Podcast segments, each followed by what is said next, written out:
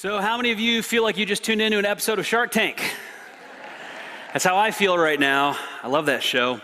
Hey, um, a year ago, my wife and I were evaluating our, our car situation, and we were trying to figure out what we were going to do because it just seemed like the, the vehicle that we had, which was kind of a, a crossover type SUV vehicle, was just not working for our family anymore. We needed to make some changes there.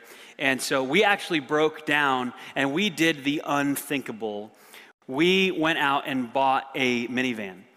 And that was a big, big step for us. That was something we both had committed to never do. And so going back on our word like that was, was it was difficult. It was tough. Uh, but here's the thing: it wasn't a new minivan; it was a used minivan. But it was it was new to us, and it came with a lot of gadgets and features that we had never had before, which were pretty cool. Like this minivan has Bluetooth built into the stereo system. So you can hop in the car and your phone automatically connects to it and it'll start playing your podcasts or your music or whatever you have there. That's pretty amazing. I like having Bluetooth in the car. That is awesome. And it's also got this thing where when you're backing up, it'll put on a screen at the front of the vehicle, it'll show you a, a camera view of what you're about to hit. It's really cool. You can see it right before, and it's got the little lines that warn you and everything. Isn't that awesome? Do your cars have that? Maybe you've had that for a while, but we just got this. And it's also got this thing where you can click a button on the remote, and the side doors open so the kids can just hop right in. Man, that is awesome. And I found myself actually looking forward to the times where I would get to drive the minivan. And I tell you what, I never thought I would say this, but I love that minivan. I really do. It is so cool. It's actually kind of fun to drive and it's got the cool gadgets and all that stuff. And well, here's the problem with all that. Every time I drive the minivan, which isn't all that often, I find myself way less satisfied with what I usually drive. Because I usually drive a 12 year old pickup truck that's got about 100,000 miles on it, and it shows it's got some wear and tear here and there. Now, it's still a very nice vehicle, don't get me wrong, but it's, you know, it's over a decade old, and it's got some bumps and scratches, some cracks, some things are broken inside. The interior doesn't look as good as it used to, and it doesn't have Bluetooth. So when I listen to my podcasts or music, I, I, st- I have an adapter, but it creates this high pitched whiny noise, ee all the while. You can't listen to stuff with that going on. I mean, this is awful. And so I actually put a separate Bluetooth speaker in my truck so that I can listen to stuff while I'm in there because I can't listen to the sound system anymore. It doesn't have a backup camera. So when I back up, I have to rely on these three little dots in the back seat like a barbarian to see if I'm going to hit something. It doesn't have all the cool bells and whistles and gadgets that our new minivan has. And so it's just not enough anymore, guys. I'm telling you, I want better. I want newer. I want more. And more costs money, right? It costs money to get those types of things. And, and that's the downside of this is deep down inside of me, there's a part of me that just really, really likes new stuff and cool stuff and money stuff and having more and buying something new. I enjoy that kind of stuff. And I, I want to clear something up here because this is not going to be a don't buy stuff kind of message. This isn't going to be a I'm going to make you feel guilty for every piece of new clothing you bought in the last year because you could have helped someone. That's not what this message is about. God wants us to enjoy the world that He has created. There's stuff that He's created in it. He makes that clear. We'll get into that in a little bit. This is not about you can't have nice things or anything like that. That's not the problem. It's the loving of those things and the money that gets us those things or experiences that gets us into trouble. It is so easy to make money the object of our affection, to make that our number one priority. And it can take precedence over church and over our family and over God. That's what we do with money so often. How many of you can relate to that? How many of you is the best part of your day when you come home and you see lying on your porch a package that says Amazon? and you don't even remember what you bought. So now it's even better. Now it's basically a present that former you bought for future you. And you get to open it up. Oh, thank you. I forgot I wanted this, but now I know I really did, and here it is. Merry Christmas to me. We love getting stuff. And we love having more money so that we can get more stuff. I mean, after all, isn't that why you went to school?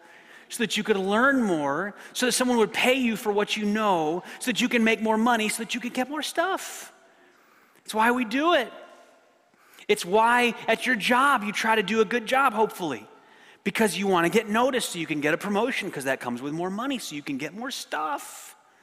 And maybe you're a spouse that doesn't work, so you encourage your spouse who does work to work hard so that you can get more stuff. This is what we do. It's why credit cards exist. Because if you don't have enough money, you still need to get more stuff. And so I don't have the money for it yet, but I can just charge it and put it on there. I can get, I can get something more for it. Or it's why places like Kickstarter and Indiegogo will let you go on there and buy stuff that doesn't exist yet. And you can pay for it with a credit card for money that doesn't exist yet.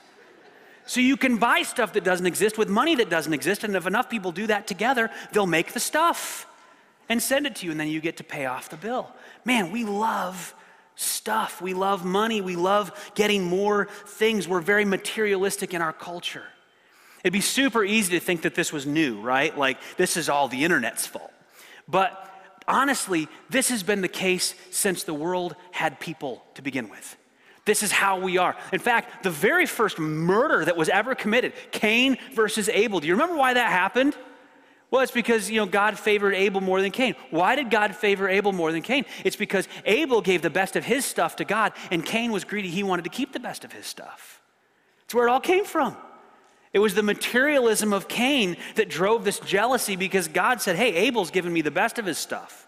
He really honors me. And Cain's keeping the best of his stuff. He's greedy, he wants to keep it for himself. It was Cain's materialism that drove that right there from the very beginning.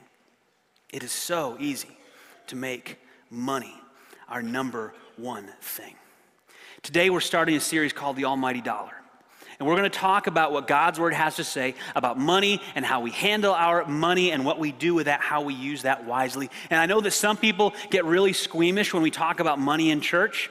Maybe you've been in a church that has done this poorly in the past, and I get that. But the truth is, the Bible has an awful lot to say about money. There are, according to the people that count these things, which I don't know who takes the time to count these things, but in the Bible, there are about 500 verses on prayer. And there's a little less than that about faith. And there's 2,300, over 2,300 verses on money or possessions and how we manage those. The Bible has a lot to say about money. Jesus told 38 parables, 16 of them were about money and possessions and how we use those wisely. 16 of them. Jesus' most famous sermon, the Sermon on the Mount, which we're going to look at in a little bit later today, has a big section right in the middle of it about money and how we use money. One of the jobs of the early apostles was to actually help people use their resources wisely and objectively to help other people. The people would sell their possessions, give the money to the apostles, and the apostles would distribute to those who had need objectively. It's what our benevolence ministry does today. All about money. The apostle Paul, when he wrote letters to the various churches, he talked about money. The Bible has a lot to say about money, and so we need to talk about that. But one of the reasons that I think people do get a little concerned when they hear money brought up in the church context, and especially from the stage like this, is because they've been in a church before that has handled money the wrong way or has talked about money the wrong way. See, some churches will push the idea that you just need to give and give and give, and every week it's more about giving, and let's show up at your house and make sure that you pledge to give, and let's do all this stuff because we need more money for the church. Some of you may have experienced that at another church in the past. Some churches will tell you that if you give money to the church and then you have enough faith, whatever it is you want is going to happen for you. It's called seed money. You know the biblical principle of you sow a seed and you reap a harvest? Well, they take that and say if you sow the seed of money into our church, you're going to reap a harvest of whatever new Corvette you want. And you can get what you want by giving money to the church. Some churches will teach you that God's ultimate goal for you in this world is for you to be healthy and wealthy. And so the gospel message is not just about freedom from sin and a right relationship with God that restores you to Him so you can spend eternity with Him. No, it's also about making sure that you are healthy and wealthy here on this earth. Now, the Apostle Paul never heard that version of the gospel. The early disciples never heard that version of the gospel because if that was the early version of the gospel, then they should have abandoned it after about a year. Because that is not how life worked out for them. They did not all have health and wealth all the time. They had sickness and injury and hardships and persecution and trials and poverty, a lot of it, martyrdom. So the health and wealth idea and the idea that you should be pushed for money to give to the church all the time, and the idea if you give money to the church, you're going to get something that you want out of it, none of that stuff comes from the Bible. So, what do we learn from the Bible about money and how we're supposed to use it? What are some biblical principles that we can glean for how we approach and use money? That's what we're going to talk about this whole series. Today is the foundation. So you can almost think of this as sort of one long message, one four week message, and we're splitting it up into four different chunks. And today is like the introduction, the core principles. In fact, if you know someone that's going to come here next week or the week after, tell them to go back and watch this message first so they'll get the foundation for what we're going to talk about for the next few weeks. I'm going to pray now to launch us into this series. And as I do this, I just want you to think of a simple question, which is this Am I using money right now? The way God wants me to? Am I using money and resources right now the way God wants me to? And maybe as I am praying, you can just pray to God where you're at right now and say, God, would you teach me something? Would you teach me if there is some way that you want me to approach money differently during this series? And just open your heart to allow Him to work. Let's pray to kick things off. God, it's an exciting thing to launch into a new series, and this topic is one that can be really challenging for us. It's certainly challenging for me. There are always ways that we can work to improve how we're managing our money wisely, and we know that you care about that. You've actually written us a great deal about money, and we're going to unpack some of that today and begin to understand that more.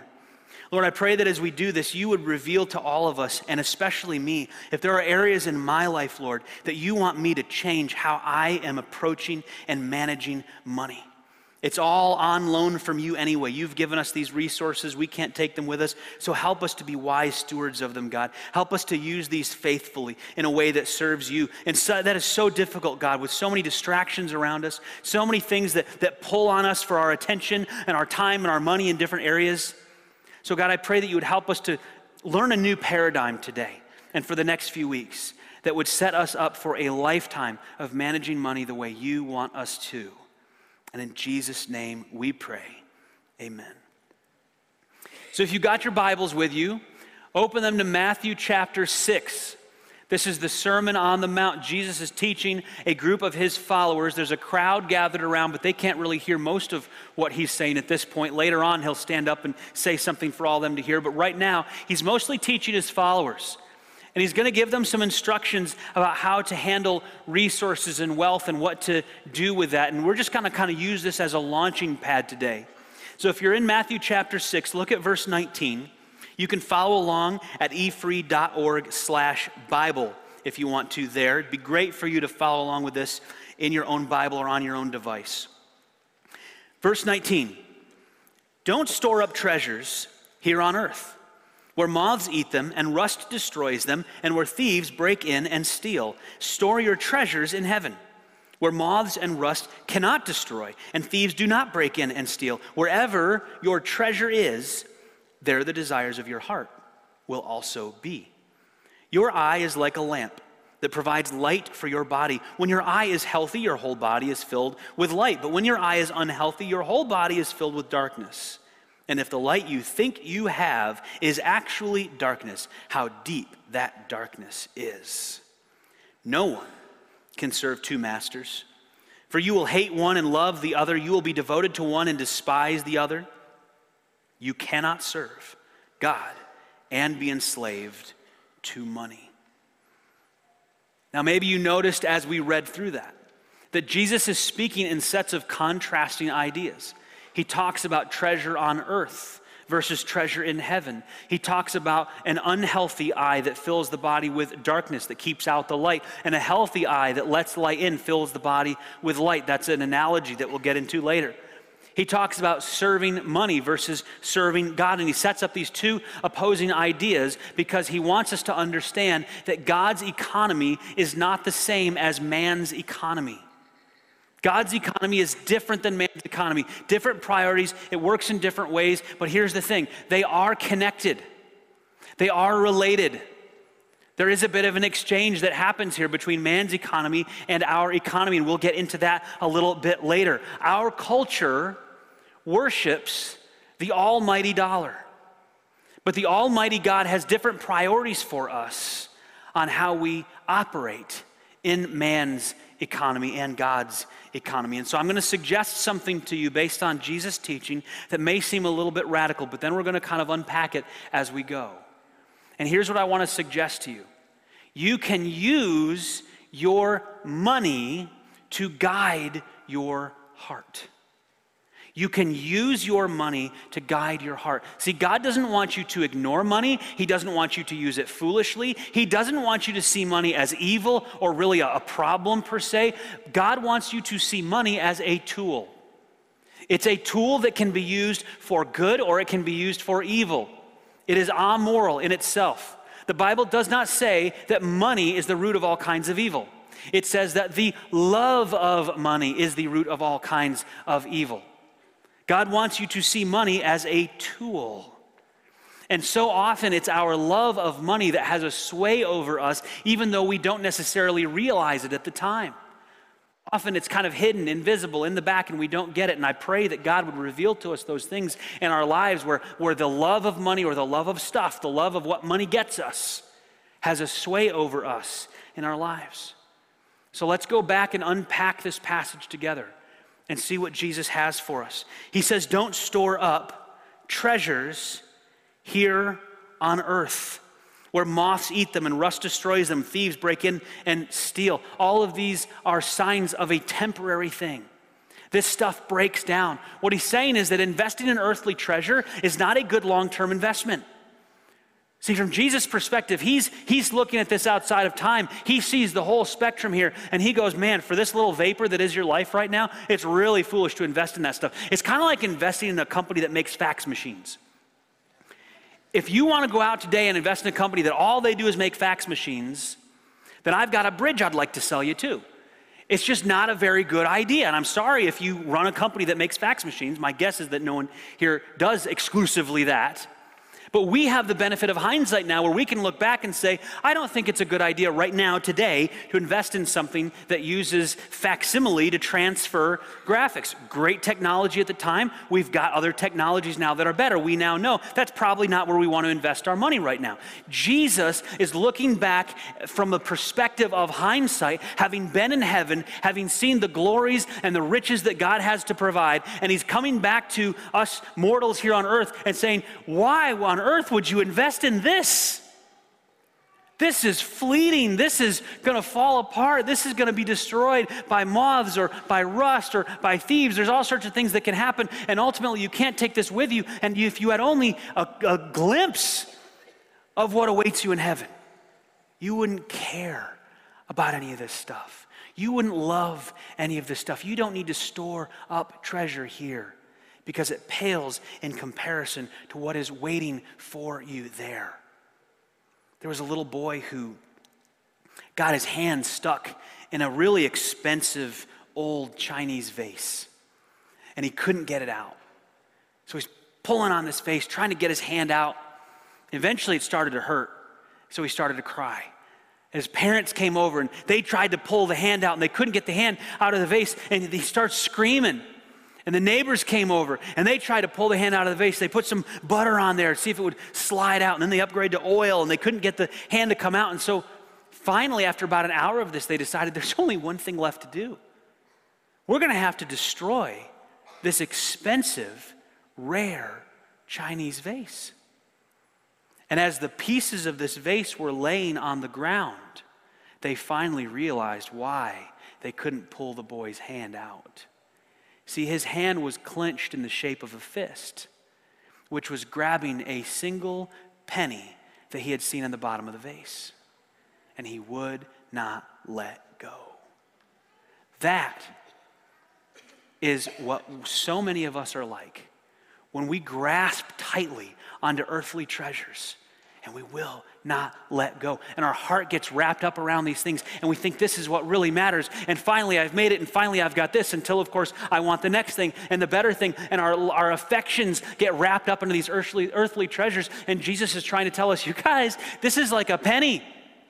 You, are grasping this so tightly that you don't realize the incredible treasure that you're missing out on because of your affection for this. I want to say again this, this is not meant to communicate to you that you can't have nice things or new things or buy things. It's not a guilt trippy message. That's not what this is about. That's not the message of the Bible. There are times when God tells people, go out and buy really nice food and have a party and celebrate and enjoy life, okay? That's, that's not the message that God gives us in the Bible. The problem here is the love. The problem here is the affection. The problem here is that we get wrapped up around these earthly possessions and we value them so much that we start to treasure the creation instead of the Creator. That's the problem. We worship the creation instead of the Creator. So, what's the alternative?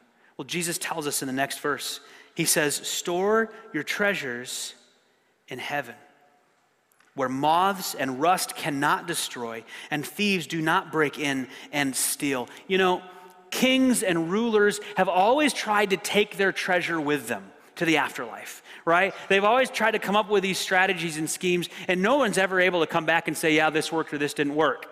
But there's always these burial tombs or rituals or things like that where they try to gather up the best of their wealth and different things, or they'll even have other people killed with them because they think that somehow they're going to be able to take that stuff with them to the afterlife.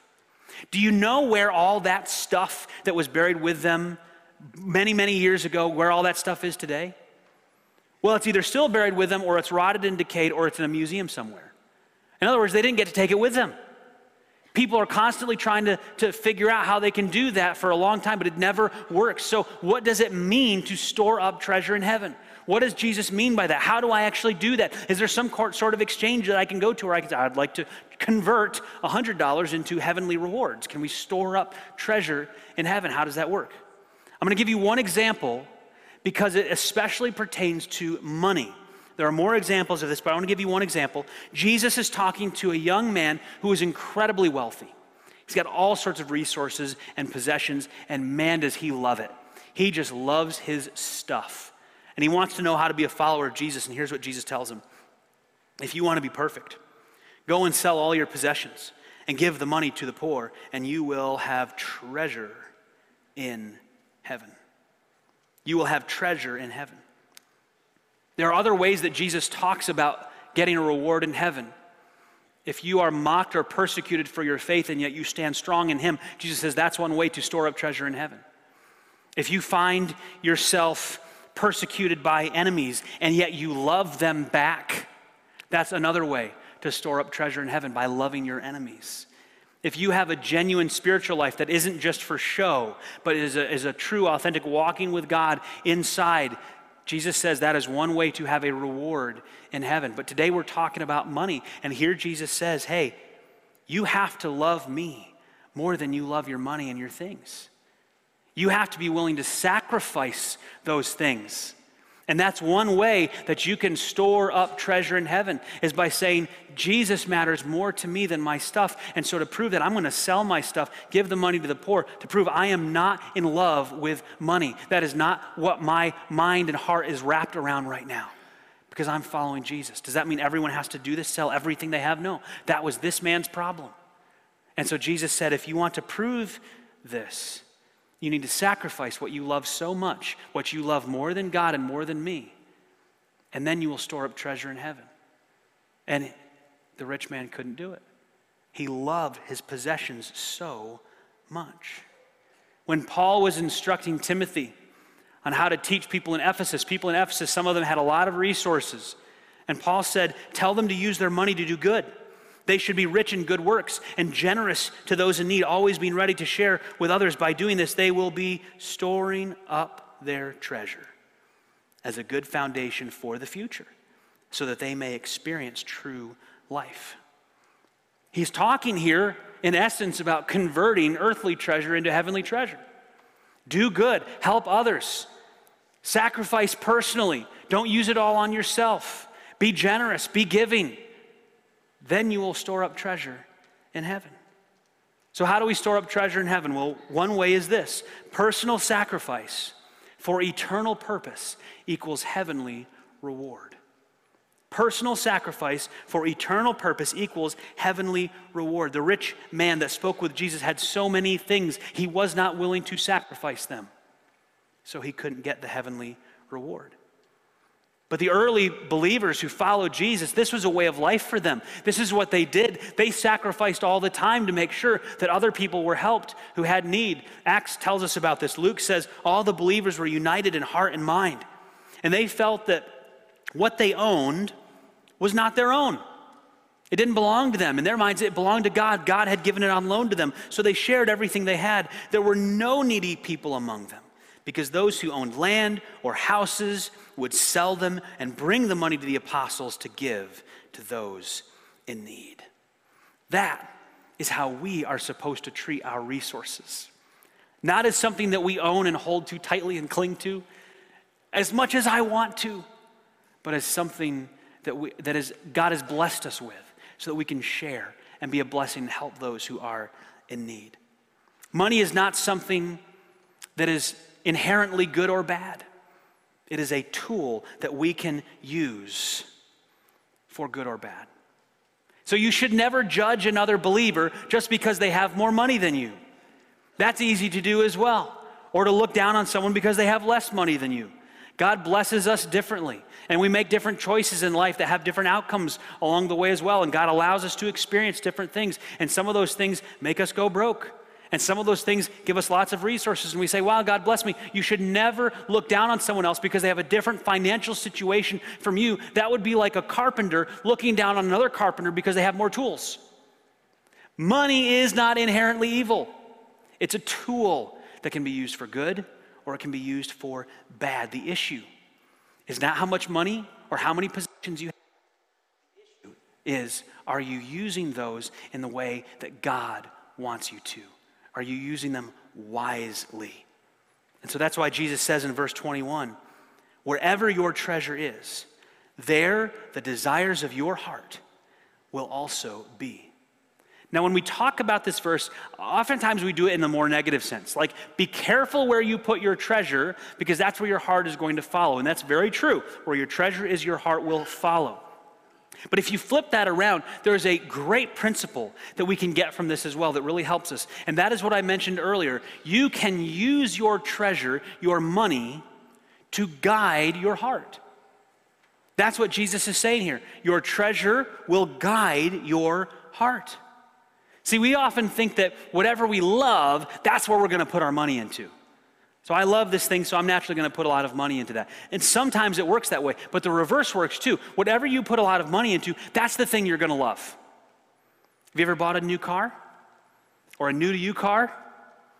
How much did you love that car right after you bought it? Were you careful about who drove it? Were you careful about how close you got to other cars in the parking lot? Were you careful about who you allowed to eat french fries in the back seat while you were driving your car? That's my car, man. I just put a lot of treasure in that car. And so now I treasure that car. Even if it is a 10 year old Toyota Camry, I treasure that car. Have you ever rented a car? Did you care about that rental car nearly as much as you care about that car that you bought? Now, that rental car might be worth five times what your car is, but you care about your car a whole lot more than that rental car. People don't treat rental cars very well. That's the kind of thing we're talking about here. Wherever you put your treasure, that's where your heart's going to follow. That's what you're going to care about. Maybe you care a lot about the stock market. Maybe you don't. Maybe you don't care at all how the stock market does, but you will once you put some money into it. Then all of a sudden you really do care. Is it doing well today? Is it doing poorly? How's the trends? How, how are we doing here? I really don't want this whole thing to collapse because I got some money invested there. Your treasure will follow, your heart will follow your treasure, and your treasure can guide your heart. And that's the great thing about this. You can use this as a tool in your life to guide where your heart goes. This is the side of this that is so often missed when we teach about this passage. It's usually taught as a warning, it should be taught as an instructive principle. This is great news. You want to care more about something that matters? Put your money into it because your heart will follow your treasure. You want to care more about something like human trafficking? You look at this, you see this stuff on the news, you realize that there are some horrible things happening all around the world and in our community with human trafficking and people who are subject to terrible things, and you care about that, but you don't really care enough to do anything, put some money into an organization that's doing great things in that area, and you'll start caring a whole lot more. And maybe start volunteering with them. Or maybe you, you want to care more about the people who are struggling in poverty. And they're in this cycle where they can't get out of it, and it just keeps them in there, and they need something to help them break out of that cycle. Go find a great, reputable organization that helps people who are struggling in poverty break out of that cycle. An organization that does not create paternalistic relationships or entitlement is not just a handout, but is a hand up and truly helps them lift them out of that cycle of poverty. And go put money into it. Put your money into it and go to the donors' meetings and go get involved with them. And you are going to find that you care so much more about that something that really, truly matters. You want to care more about the church, your church. Invest money into it, invest resources into it, and you will care how it goes and how it's reaching and what part you are playing in making sure that it is operating effectively and that you are involved and that you are serving there. Where your treasure is, your heart will follow. Use that as a tool to guide your heart. Next week, we're going to learn from one of our executive pastors. Kevin is going to talk about generosity and being generous people and being giving. He's going to talk a little bit about how that giving works here. And you'll see that we are very, very careful with how we utilize funds here to make sure that we're always doing things the most efficient and effective way possible. We're always finding ways to cut costs and improve what we're doing. We can do this better and it'll save us a bunch of money. That's what we're doing all the time. If you want to care about that stuff, if you want to get into that stuff, then you've got to invest in it. You, if you want to care more about your church or whatever ministry or activity you want to get involved in, wherever you put your treasure, your heart is going to follow. So use that as a tool. Jesus uses this analogy in the next couple verses of an eye. And he's using this to describe something else about money to us. We're not going to go into great detail here, but he says that your money is like an eye that lets light into your body. If your eyes are healthy, you can see, and your body is filled with light. If your eyes are unhealthy, it doesn't let light in, your body is filled with darkness. What does he mean by that? If your financial eyes are unhealthy, that's going to impact the rest of your life. That's going to affect everything else. If your financial eyes, they're like the gatekeeper to your focus, to the focus of your life. He's saying this is a small thing that has a big impact. Be careful where you put your treasure because it's like the eyes, it controls what happens to the rest of your life, to the rest of your body, which is often a symbol of life in, in the biblical text. So be careful where you use your money. And then he says in verse 24, No one can serve two masters, for you will hate one and love the other.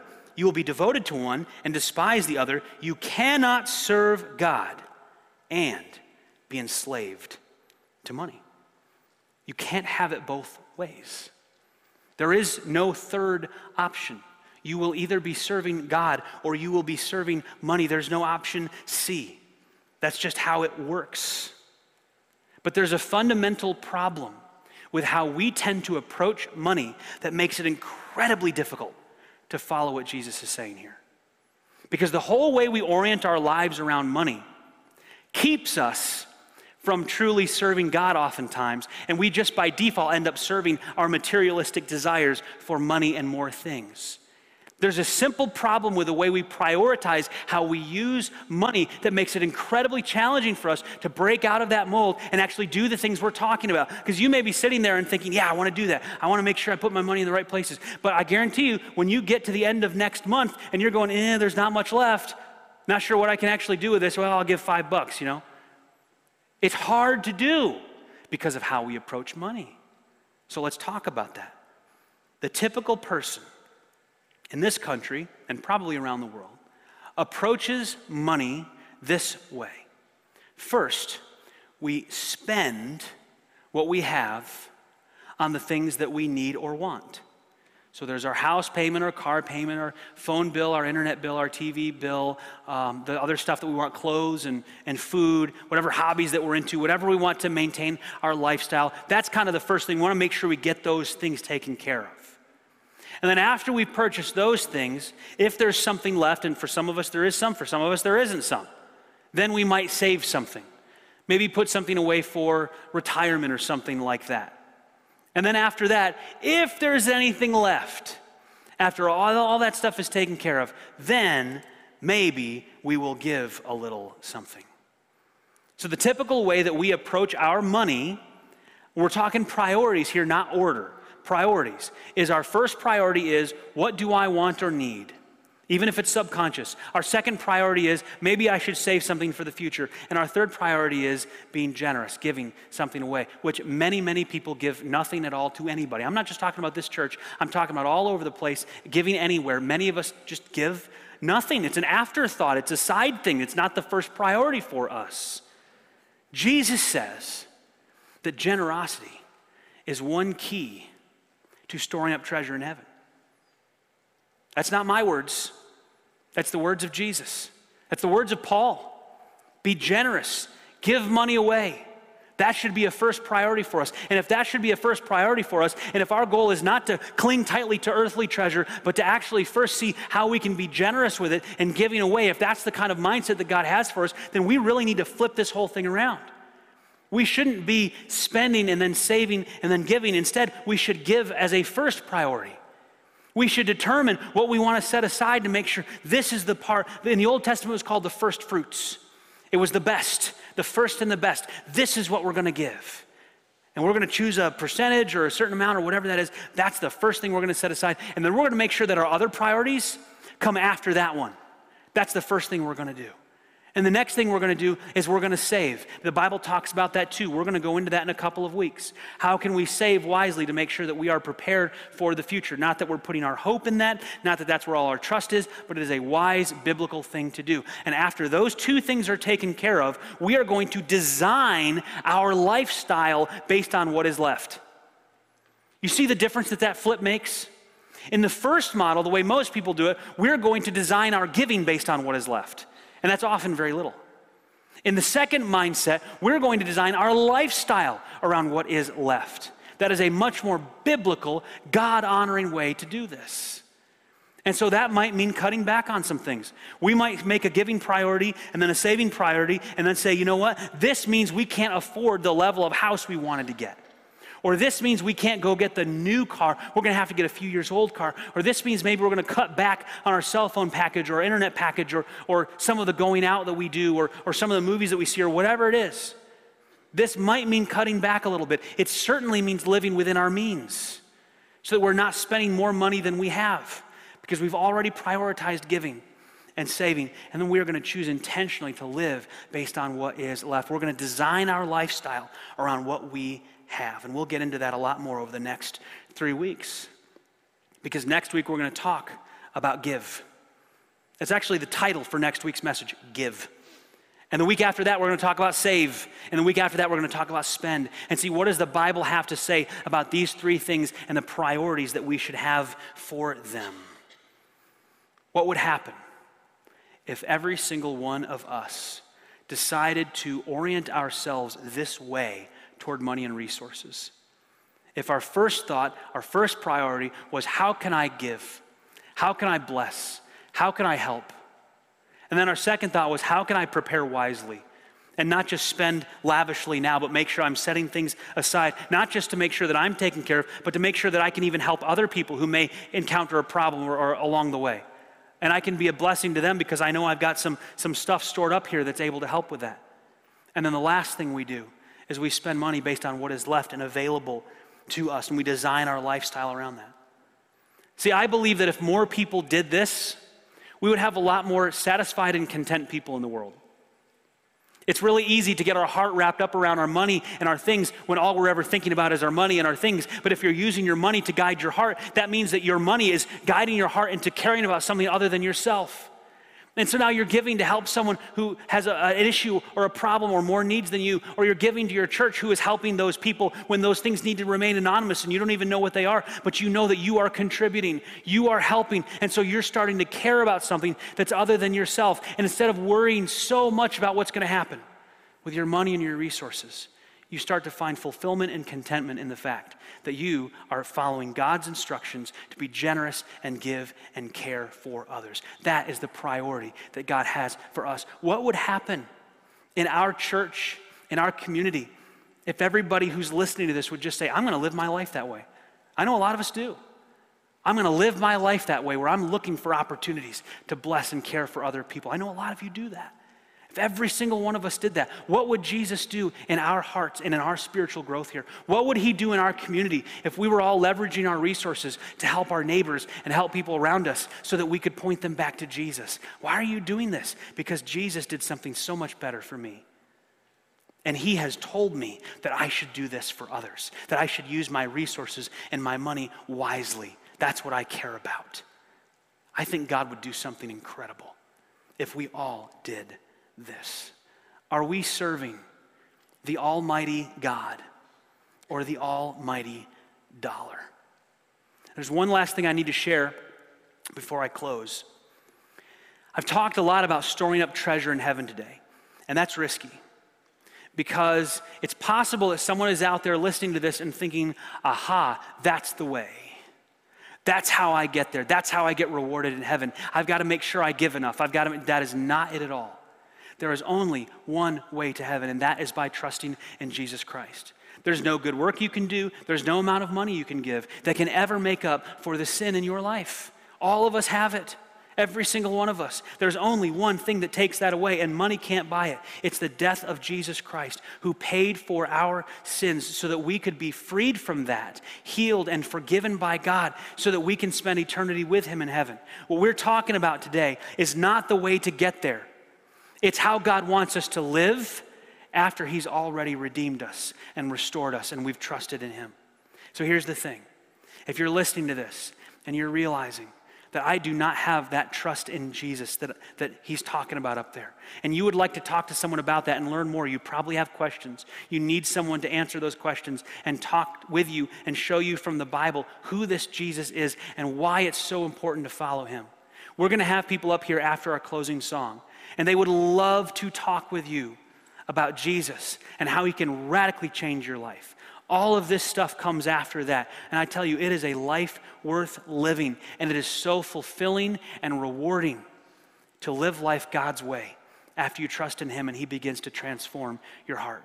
If there's anything else you need prayer with today, please, after our closing song, come up here, pray with somebody. We'll be up here waiting for you, happy and eager to pray with you and ask for God to work in your life. Let's all bow our heads in prayer together. Jesus, I want to thank you for teaching us about money. It seems a little strange to me because it doesn't seem like a spiritual topic. And yet, if I go by mere percentages in the Bible, clearly it's a very spiritual topic. Money, wealth, resources, possessions, this is stuff that you have talked about quite a bit. You've given us a lot of great instructions, and we're going to look at those in more detail over the next few weeks. So, God, my prayer today is that you would teach us Help us to identify those closets where we've hidden money or resources and the love of those things, and help us to open that up to see where you want us to make a change and how we're living our life, how we're investing, how we're using money as a tool.